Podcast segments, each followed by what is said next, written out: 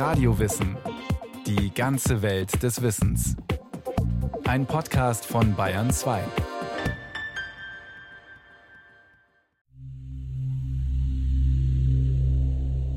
König Janaka bereitet sich auf eine heilige Zeremonie vor. Er will die Äcker seines Landes pflügen, dem Ritus gemäß seine königliche Kraft mit der fruchtbaren Kraft der Erde vereinen. Doch als er die schwere Pflugschar in den dunklen Boden gräbt, geschieht etwas Wundersames. Das Erdreich öffnet sich und ein schönes Mädchen tritt heraus. Es ist die Tochter der Erdgöttin, die personifizierte Fruchtbarkeit. Da sie der Pflug entdeckt hatte, nannte ich sie Sita und nahm sie als Tochter an. Sita, Ackerfurche. Ein sonderbarer Name, den indische Eltern bis heute gerne ihren Töchtern geben. Denn Sita ist die weibliche Hauptfigur des indischen Epos Ramayana und der Inbegriff weiblicher Tugend, Sanftmut und Hingabe. Indiens mythologische Traumfrau. Für die Heirat meiner Tochter habe ich festgesetzt, dass ich sie keinem Prinzen ließe, der nicht genügend Kraft bewiesen hätte. Nur derjenige, der es fertigbringt, den Bogen Shivas zu spannen, kann die Hand der schönen Sita erringen. Unzählige versuchen ihr Glück, nur einem gelingt es. Prinz Rama, dem Helden des Epos Ramayana. Aufgewachsen ist er als Sohn des großen Königs Dasharatha. Doch auch Rama trägt einen göttlichen Kern in sich. Er ist die Inkarnation des Gottes Vishnu, der Menschengestalt annahm, um eine große Mission zu erfüllen. श्रीराघवं दशरथात्मजमप्रमेयम् Der hinduistische Priester Ranganambakam singt ein Loblied auf Rama. Bis heute gilt Rama in Indien als das Ideal eines gerechten Herrschers und ist ein wichtiges Objekt religiöser Verehrung. Kaum ein Kind, das noch nicht von der Geschichte des Helden Rama und seiner treuen Frau Sita gehört hat. Der Legende nach war es der mythische Dichter und Weise Valmiki, der in der altindischen Sprache Sanskrit das Gedichtepos Ramayana in 24.000 Doppelversen niederschrieb. Verse, die die tragische Geschichte einer großen Liebe erzählen. Sita nahm neben dem heiligen Feuer gegenüber von Rama Platz. Sie war mit Juwelen geschmückt. König Janaka sagte: O Rama, von heute an wird meine Tochter Sita deine Tugendgefährtin sein.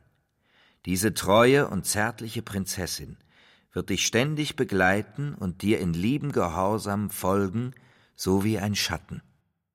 Sitas Hochzeit besiegelt ihr Schicksal, gemäß der hinduistischen Tradition. Sie soll der Schatten ihres Mannes sein, kein eigenständiges Wesen.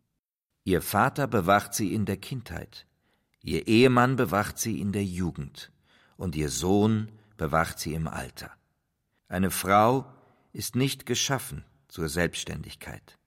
So steht es im Gesetzbuch des Manu, verfasst vor über 2000 Jahren von hinduistischen Priestern, den sogenannten Brahmanen. In einem ähnlichen Zeitraum entstand auch das Ramayana, nämlich ungefähr zwischen dem 4. Jahrhundert vor und dem 2. Jahrhundert nach Christus. Bei der Kerngeschichte um Rama und Sita handelte es sich wohl ursprünglich um eine Ballade, mit der reisende Barden an Königshöfen für Unterhaltung sorgten. Auch heute noch kann das Ramayana vorgelesen oder gesungen werden. Manishada Pratishtham Tvama Gama Shashwati Samayat Krauncha Mithunadekam Avadhi Mohitam Ranga Nambakam entstammt einer Brahmanenfamilie. Sein Vater sang jeden Tag ein Kapitel aus dem Ramayana und gab diese Kunst an den Sohn weiter. Es gibt eine Empfehlung, welche Kapital von Ramayana man lesen kann, abhängig von was in seinem Leben momentan passiert. Wenn ich äh, zum Beispiel an der Arbeit Probleme habe, dann es gibt keine Kapital dafür. Oder wenn man nicht so gesund ist, kann man eine andere Kapital lesen. Und mein Vater hat gesagt, das hat ihm immer geholfen. Für gläubige Hindus ist es das Dharma, das sie in allen Lebenssituationen zum rechten Handeln anleitet. Der Begriff Dharma ist mit dem westlichen Begriff Moral vergleichbar.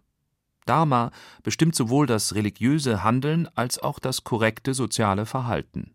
Das Dharma jedes Einzelnen ist auch durch seine Stellung innerhalb der Gesellschaft und Familie bestimmt, ob Mann oder Frau, Sohn oder Ehefrau. Dem Dharma gemäß leben, das ist eines der Hauptthemen des Ramayana, und keinem gelingt es mit solcher Vollkommenheit wie Prinz Rama. An Schönheit, Tapferkeit und Ritterlichkeit war Rama unübertroffen. Weise war er und großzügig. Vortrefflich sprach er zu anderen und redete herzlich. König Dasharatha beschließt abzudanken und seinem tugendhaften Sohn Rama den Thron zu überlassen. Als Ramas Stiefmutter Kaikeyi davon erfährt, gerät sie in Zorn. Sie erinnert den König daran, dass er einst versprach, ihr einen Wunsch zu erfüllen, was auch immer es sei. Nun, Kaikeyi weiß jetzt, was sie sich wünscht. Ramas Verbannung. 14 Jahre soll der Prinz in der Wildnis verbringen und Kaikis Sohn Bharata stattdessen den Thron besteigen. Der alte König ist verzweifelt, doch er hat sein Wort gegeben. Und Rama? Als guter Sohn ist es sein Dharma, den Anordnungen des Vaters zu gehorchen, ohne Klagen. Sein Bruder Lakshmana geht mit ihm in die Verbannung, und noch eine Person stellt sich mutig an Ramas Seite. Sita. Rama will seine Frau im Palast zurücklassen, doch ihrem Mann zu folgen, wohin es auch sei, das ist das Dharma der Ehefrau.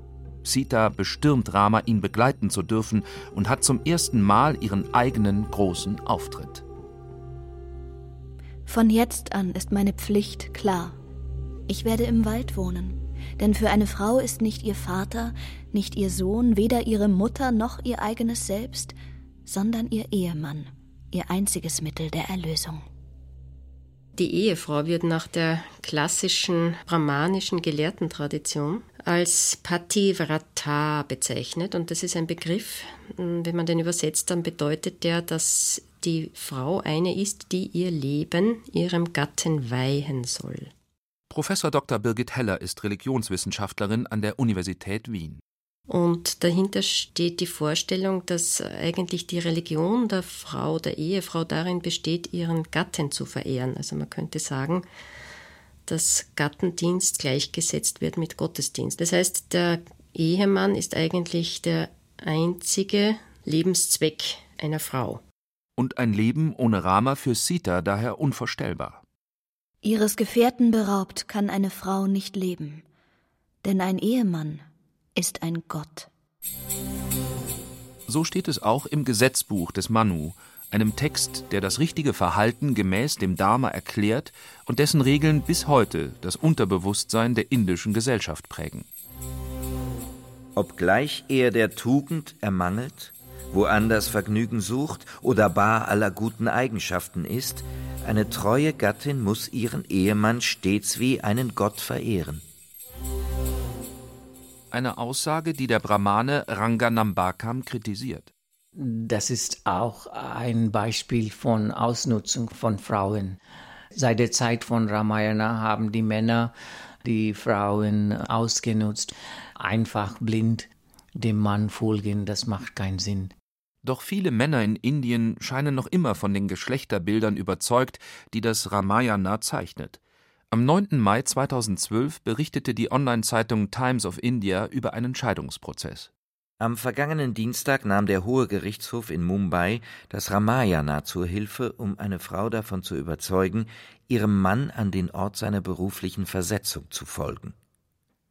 Sie sollten mit ihm gehen. Wenn Sita Rama folgen konnte, warum sollten sie es nicht auch können? So Richter Majmudar.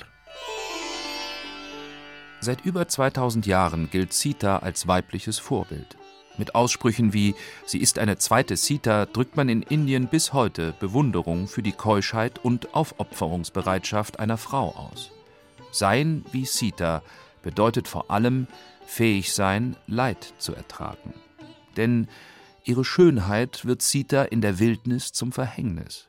Der Dämonenkönig Ravana will sich an Rama rächen und ihm seine Frau rauben die lotusäugige Prinzessin Sita.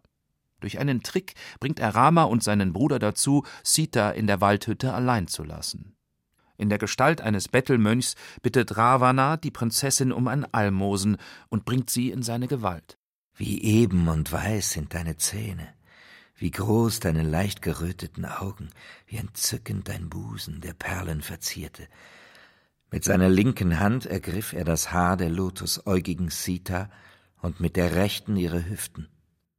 Sita, ein unschuldiges Opfer sexueller Gewalt zumindest in der originalen Version des Ramayana, die auf Sanskrit verfasst wurde. Doch im Laufe der Jahrhunderte entstanden Nachdichtungen des Epos in Volkssprachen wie Hindi. In ihnen wird Sita teilweise eine Mitschuld an ihrem Schicksal gegeben. Sie überschreitet eine Grenze, den magischen Kreis, den Ramas Bruder Lakshmana um die Hütte gezogen hat und der die Prinzessin vor jedem Eindringling schützen soll. Die naive Sita übertritt diesen Kreis, den sogenannten Lakshman Rekha, und ihr Schicksal ist besiegelt. In Ravanas Reich auf der Insel Lanka, dem heutigen Sri Lanka, ist Sita dem Werben des lüsternen Dämon schutzlos ausgeliefert. Doch ihre Liebe und Treue zu Rama sind größer als ihre Angst. Mutig bietet Sita dem furchterregenden Ravana die Stirn. O du Zehnhalsiger, ich könnte dich augenblicklich zu Asche verbrennen mit der Kraft meiner Askese, hätte ich Ramas Erlaubnis. Die sanfte Sita verfügt über Tapas, zu Deutsch etwa inneres Feuer, eine Kraft, die sogar Götter und Dämonen bezwingen kann. Nach der indischen Tradition erlangt man Tapas vor allem über strenge Askese oder auch durch Reinheit und Keuschheit. Das ist ja wiederum etwas, was Sita auch in besonderer Weise auszeichnet. Das ist so diese eine Ebene. Sozusagen überlagern wird sich das Ganze durch die spätere Vorstellung der Shakti. Shakti ist der Inbegriff eigentlich für die weiblich personifizierte Energie schlechthin. Mit der Zeit wurde der mythologische Hintergrund der erdgeborenen Sita immer vielschichtiger. Da Rama die Inkarnation des Gottes Vishnu ist, gilt Sita auch als Inkarnation von Vishnus Gefährtin Lakshmi, der Göttin des Glücks. Und wie jede Göttin im hinduistischen Pantheon ist Sita eine Verkörperung der weiblichen Urkraft Shakti. Es gibt einerseits die sogenannten unabhängigen Göttinnen, die wilden Göttinnen, die ungezähmten Göttinnen, die eigentlich mehr oder weniger partnerlos leben und die diese Kraft auch ausleben, die teilweise auch sehr destruktiv sein kann. Göttinnen wie die wütende Kali, die sich mit Leichenteilen schmückt und mit blutverschmiertem Mund über ihre Feinde herfällt. Auf der anderen Seite stehen die sogenannten milden Göttinnen, die Göttinnen, die einem männlichen Partner zugeordnet sind, die hingebungsvoll, gehorsam, rein, treu äh, geschildert werden und wo dieses Ideal so im Vordergrund steht, dass sie ihre Kraft eigentlich der Kraft ihres Mannes immer unterordnen und daher nicht unabhängig agieren. Und es sind diese Göttinnen, die äh, zu Vorbildern für die real existierenden Frauen wurden. Die anderen hat man nie als Vorbilder verwendet. Sita ist die gezähmte Shakti. Sie hat ihre Kraft ganz in den Dienst ihres Mannes gestellt und hütet sich davor, durch eigenes Handeln seine Macht kleiner aussehen zu lassen. Selbst als es Ramas Verbündetem, dem Affengott Hanuman, gelingt, nach Lanka zu springen, weigert sich Sita auf Hanumans Rücken zu steigen, um mit ihm zu fliehen. Sie will keinen Mann berühren, der nicht ihr Ehemann ist. Und vor allem, die Ehre ihrer Rettung gebührt einzig Rama. Wenn Rama kommt, und Ravana samt den Dämonen zerstört und mich von hier fortbringt, so wird es eine große Tat von ihm sein. Die blutige Schlacht zwischen Rama und Ravana beginnt. Eine Schlacht nicht nur um Sita willen. Die Vernichtung des Dämonenkönigs ist Vishnus Mission. Um sie zu erfüllen, ist er als Mensch zur Welt gekommen, in Gestalt des Prinzen Rama. Am Ende siegt das Gute über das Böse. Der Dämon ist tot und Sita frei. Nach Monaten der Gefangenschaft und der Angst tritt Sita in Gegenwart der siegreichen Armee Rama gegenüber. Beim Anblick des innig geliebten Mannes füllen sich ihre schönen Augen mit Tränen. Doch Ramas Blick ist eisig. Welcher Ehrenmann würde sich seiner Leidenschaft so unterwerfen und eine Frau zurücknehmen, die im Haus eines anderen gelebt hat? Auf seinen Schoß hat dich Ravana gesetzt. Lüsterne Blicke hat er auf dich geworfen. Wie kann ich, aus berühmtem Geschlecht dich wieder beherbergen. Ein Schlag ins Gesicht für Sita. Doch sie lässt sich ihre Würde nicht nehmen, auch nicht von ihrem eigenen Ehemann. Warum, o Held, sprichst du zu mir in solchen Worten? Das Herz, das mir allein gehört, war dir stets treu. Mein Körper war in der Gewalt eines anderen. Du, o du Löwe unter den Menschen, hast dich dem Zorn überlassen und ein voreiliges Urteil über eine Frau gefällt und gehandelt wie ein Mann ohne Wert. Harte Worte einer starken Frau. Doch die selbstbewusste Sita des Sanskrit-Textes musste in den volkssprachlichen Versionen immer mehr einer stillen Dulderin weichen. Aber sowohl die kämpferische als auch die passive Sita wissen, dass sie Rama unterlegen sind und nur eine Wahl haben. Öffentlich hat mich mein Mann von sich gestoßen. Es gibt für mich nur noch die Probe des Feuers. Ein Scheiterhaufen wird vor den Augen aller Anwesenden entfacht. Sita tritt in die Flammen. Die Menge hält den Atem an. Doch das Wunder geschieht. Der Gott des Feuers trug Sita in seinem Schoß. Schön wie die Dämmerung, geziert mit feinem Gold. Da sprach der Feuergott zu Rama: Hier, o Rama, ist Sita. Es ist keine Sünde an ihr. Ich befehle dir, sie mit keinem Wort mehr zu tadeln. Rama rechtfertigt sich, er selbst habe nie an Sitas Reinheit gezweifelt. Aber ohne die Probe hätte das Volk ihre Tugendhaftigkeit in Frage gestellt und ihn selbst als Mann verachtet, der in blinder Leidenschaft einer untreuen Frau erliegt. Nun jedoch steht dem gemeinsamen Glück nichts mehr im Weg. Auch die Verbannung ist vorbei. Rama und Sita werden König und Königin. Ein Happy End zumindest in vielen der zahlreichen Verfilmungen des Ramayana, die Inder aller Kasten und Altersgruppen begeistern. Als ich das erste Mal mit dem Ramayana in Berührung kam, war ich noch sehr klein. Meine Eltern und Großeltern haben mir die Geschichten daraus erzählt. Und es gab auch eine Spielfilmserie über das Ramayana, die im Staatsfernsehen lief. Die 25-jährige Susmita ist auf Geschäftsreise in Deutschland. Sie hat in Delhi und München studiert, halb Europa auf eigene Faust bereist und arbeitet als Architektin in Patna im Nordosten Indiens. Uh, Meine Eltern wissen alles über das Ramayana. Und wir verrichten jeden Tag die heiligen Zeremonien und Gebete für die Götter Rama, Sita und Hanuman. Sie haben große Taten vollbracht und daher in unserem Leben religiöse Bedeutung als Leitbild und als Quelle der Inspiration. Die Gefahren, denen Inderinnen in hohem Maße in den modernen Großstädten des Subkontinents ausgeliefert sind, sind die gleichen wie jene, denen Sita einst in der Wildnis begegnete.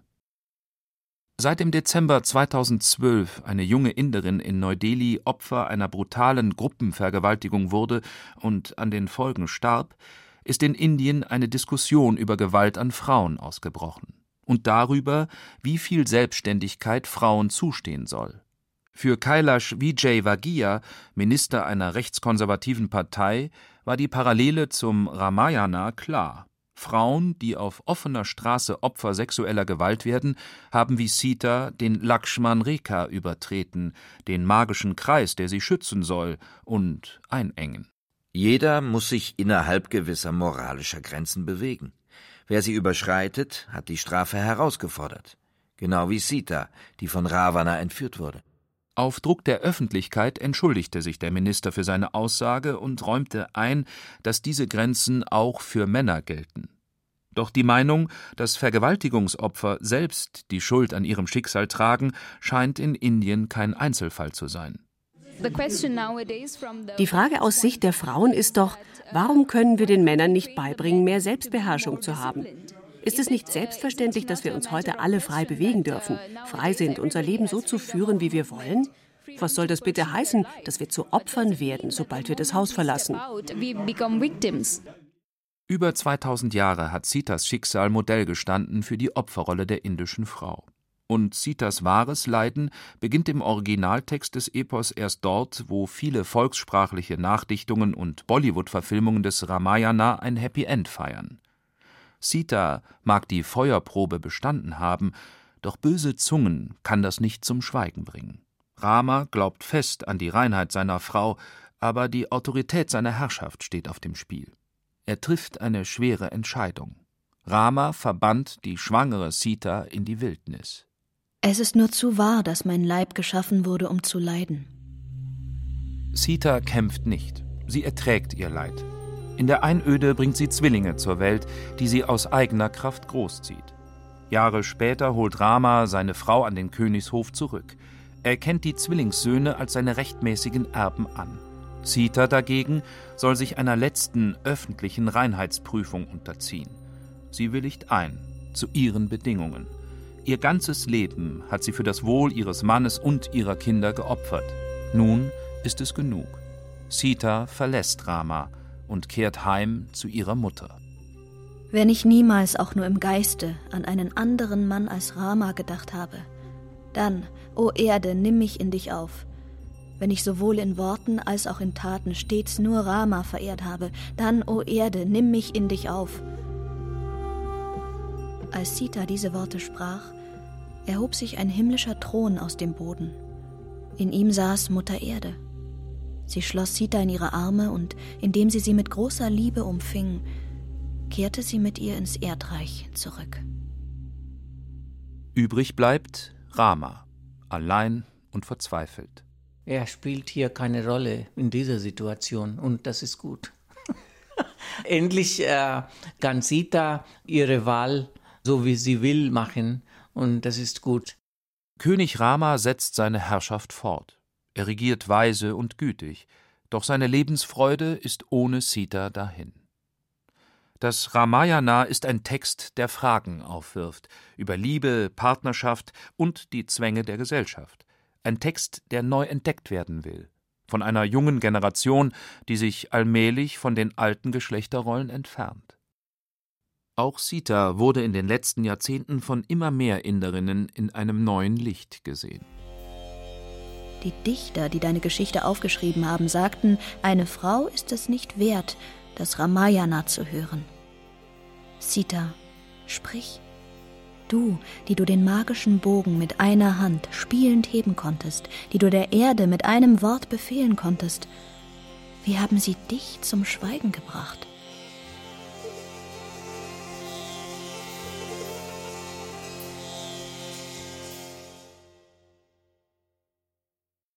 Sie hörten Sita, Indiens mythologische Traumfrau, von Isabella Arcucci, Regie Christiane Klenz, Technik Monika Xenger. Es sprachen Thomas Leubel, Laura Mehr, Stefan Merki und Karin Schumacher. Eine Sendung von Radio Wissen